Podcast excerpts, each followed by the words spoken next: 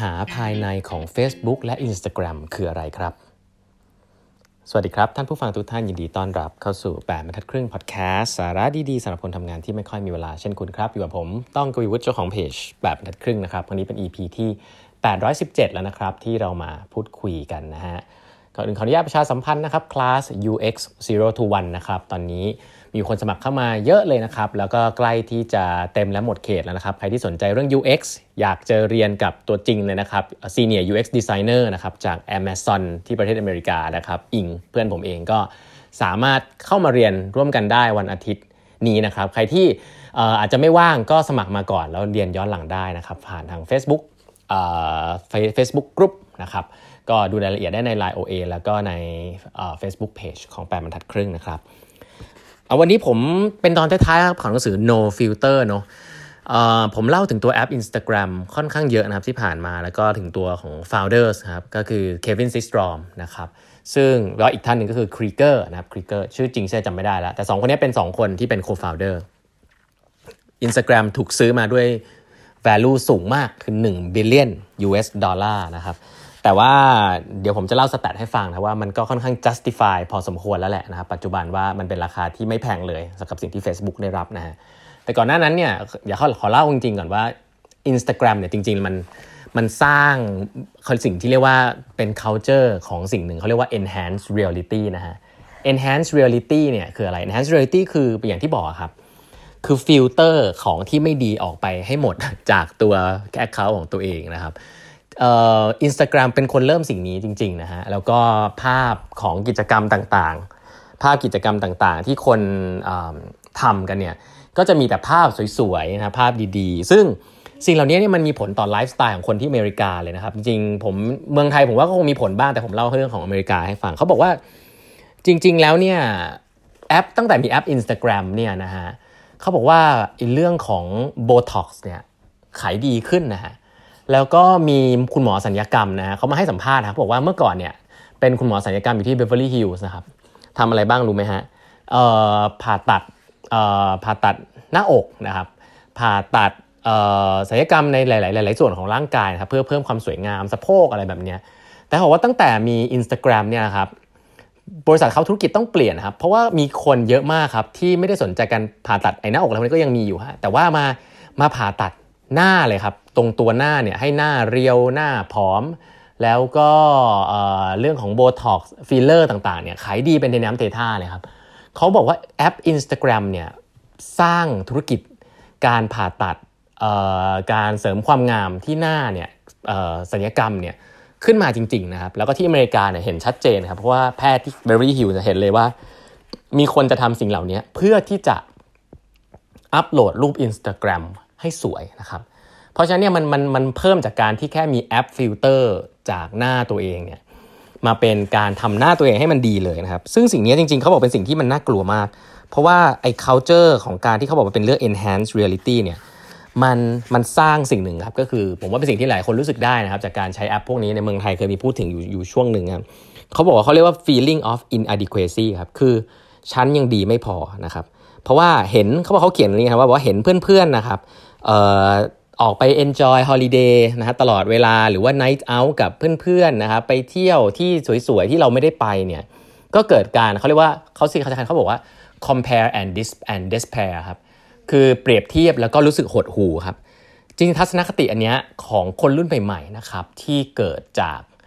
การเล่น Instagram มีจริงๆนะฮะอันนี้เราไม่ได้คิดไปเองนะครับเพราะหนังสือเล่มนี้เขาก็พูดถึง แล้วก็จริงคนทำแอป Instagram ก็รู้ดีฮะว่ามันสร้างสิ่งนี้จริงๆ คือ compare and despair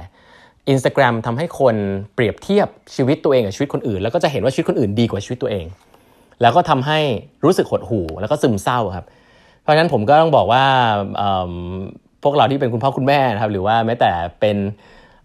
พนักงานหรือแม้แต่น้องๆที่เป็นนักศึกษามหาวิทยาลัยนะครับ เล่น Instagram ให้น้อยหน่อยเล่นโซเชียลมีเดียให้น้อยหน่อยเนี่ยแค่นั้นเนี่ยชีวิตก็จะดีขึ้นแล้วนะครับอันนี้บอกบอกจากคนทำแอป Instagram นะเขารู้นะว่ามันทำให้เกิดสิ่งเหล่านี้เขาไม่ได้ตั้งใจนะครับ เพราะฉะนั้นก็ก็ต้องดูดีๆนะ เรื่องนี้ผมเออผมต้องบอกว่ามันมันเป็นเรื่องที่เออมันเขียนไว้ในหนังสือเล่มนี้แล้วมันก็ค่อนข้างจะชัดเจนว่ามันมีมันมีประเด็นที่สำคัญนะครับ ก็เพราะนั้นเรื่องแล้วแล้วจริงๆแล้วจุดแรกที่คนเควินซิสตรอมทำเนี่ยจริง ๆ เขารู้ว่าสิ่งนี้เกิดขึ้นเนี่ยแต่เขาก็ยังตะบี้ตะบันทำนะต้องบอกอย่างเขาบอกว่าเขาก็ติดเพราะว่าเขาเป็นคนที่ชอบให้แอปเขาดูดีครับถึงขนาดที่ว่ามีการคอมเมนต์ตัวฟิลเตอร์ด้วยนะฮะ ไม่ใช่ฟิลเตอร์ตัวคอมเมนต์นะครับคอมเมนต์อะไรที่ดูไม่ดีเนี่ยก็จะมีฟังก์ชันฟิลเตอร์ออกไปด้วยนะครับในแอป Instagram ซึ่งเป็นสิ่งที่ Facebook เคยทำแล้วก็ Instagram ก็ทำด้วยนะคือมันในช่วงปี 2018 เนี่ยมันไปค่อนข้างสุดทีเดียวนะครับ แล้วก็แอปแอปอินสตาแกรมเนี่ยก็โดนพูดเรื่องพวกนี้พอสมควรครับ อันนี้ก็จะมาเล่าให้ฟังว่าเออเรื่องหดหู่เพราะดู Instagram เยอะเนี่ยมีเรื่องนี้เกิดขึ้นจริง ๆ นะครับ แล้วก็ให้ให้ stat อันนึงฮะ อันนี้เป็น stat ที่เกี่ยวข้องกับการสร้างสร้างรอยร้าวนะระหว่างเควินซิสตรอมกับมาร์คซักเคเบิร์กนะครับ ปี 2009 นะฮะ ปี 2009 เนี่ยให้นึกภาพนะฮะ Facebook นะครับมีมีผู้ใช้งาน 300 ล้านคน มีพนักงาน 1,200 คน ปี 2012 Facebook มีผู้ใช้งาน 1,000 ล้านคน มีพนักงาน 4,600 คนนะฮะแต่ Instagram เนี่ยปี 2018 เนี่ยนะฮะ มีผู้ใช้งาน 1,000 ล้านคนเท่ากับ Facebook นะครับตอนปี 2012 แต่มีคนน้อยกว่า 800 คนฮะคือมีคนน้อยกว่า Facebook ตอนที่มี user เท่ากันเนี่ยถึงประมาณเท่าไหร่เนี่ยเกือบ 6 เท่าครับ เพราะฉะนั้นแล้วเขามีเขามีเขาได้ resource มาน้อยมากครับ ตอนแรกเนี่ยเขาบอกว่าเควินซิสตรอมเนี่ยคิดว่าเออเฟซบุ๊กก็ support อะไรเยอะ แต่จริงๆมาพบว่าจริงๆแล้วการที่บริษัทเติบโตมาได้ขนาดนี้โดยที่แบบ คนน้อยถือว่าคนน้อยมากมาเทียบกับ Facebook คือ Facebook ไม่เคยให้คนเลยครับ แล้วก็เขาบอกเควินซิสตรอมเนี่ยเคยไปขอคนร้อยคนนะฮะโดนซักเกอร์เบิร์กต่อมาเหลือ 70 คนอะไรเงี้ยซึ่งเขาก็มองว่าเออมันก็ต่อมาเยอะพอสมควร แต่ว่าจริง ๆ แล้วด้วยสเกลเนี่ยถือว่าให้ให้ resource ค่อนข้างไม่เยอะครับ แล้วเป็นสิ่งที่เควินซิสตรอมน่าน่าสนใจคือเพิ่งมา realize ว่าเฮ้ยทำไมเขาไม่ค่อยให้ resource เรื่องคนนะมีปัญหาอะไรหรือเปล่านะฮะแล้วพอเควินซิสตรอมเริ่มไปถามคนรอบข้างครับว่าเรียกบริษัทโอคูลัสที่โดน เขาเรียกว่าอะไรอะที่โดน acquire มาเนี่ยได้ resource เท่าไหร่โอคูลัสเนี่ยจริง ๆ แล้วผลิตเเรียกว่าคือบริษัทก็ถือว่าเล็กกว่าตัว Instagram แล้วกัน แต่ว่าได้คนไปมากกว่า 600 คนครับ คือเกือบเท่าเกือบเท่า Instagram เลยนะครับ ทั้งๆที่จริง ๆ รายได้ของ Instagram ตอนนั้นเนี่ยปี 2018 เนี่ยสร้างรายได้ให้ 10,000 ล้านเหรียญนนะฮะหนึ่งหมื่นนะฮะไม่ใช่หนึ่งพันะหนึ่งหนึ่งพันล้าน user แต่สร้างรายได้ให้หนึ่งหมื่นล้านเหรียญ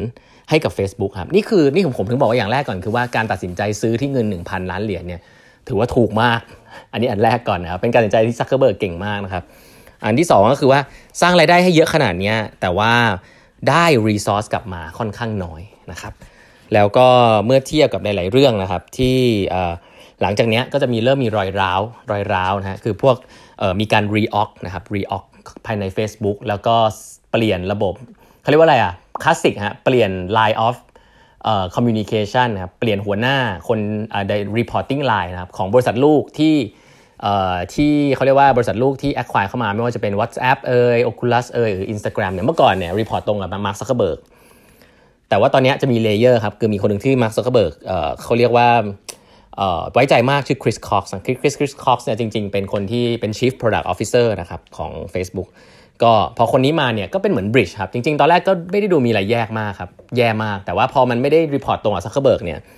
หลาย ๆ เรื่องครับมันก็จะมีปัญหาโผล่มาครับ ก็เริ่มตั้งแต่ WhatsApp ฮะก็พอเปลี่ยน org ปุ๊บ CEO WhatsApp มีปัญหาครับโคฟาเดอร์ของ WhatsApp มีปัญหานู่นแล้วก็ลาออกนะครับ แล้วก็เป็นปัญหาของเควินซิสตรอมต่อมาครับ ซึ่งเดี๋ยวจะเกิดอะไรขึ้นเดี๋ยวมาเล่าให้ฟังอีกทีนะฮะอย่าลืมนะครับคลาส UX 101นะฮะ UX 021 เรียนกันได้นะครับ วันอาทิตย์นี้นะฮะแล้วก็สมัครไว้ก่อนเรียนย้อนหลังได้นะครับ เรียน UX ในแบบของ Amazon.com ที่อเมริกาเลยนะครับ ก็สอนโดย UX Senior UX Designer ที่ทำงานที่นู่นเลยนะครับ วันนี้เวลาหมดแล้ว ฝากกด subscribe แบบทักครึ่ง podcast นะฮะแล้วพบกันใหม่พรุ่งนี้ครับ สวัสดีครับ Música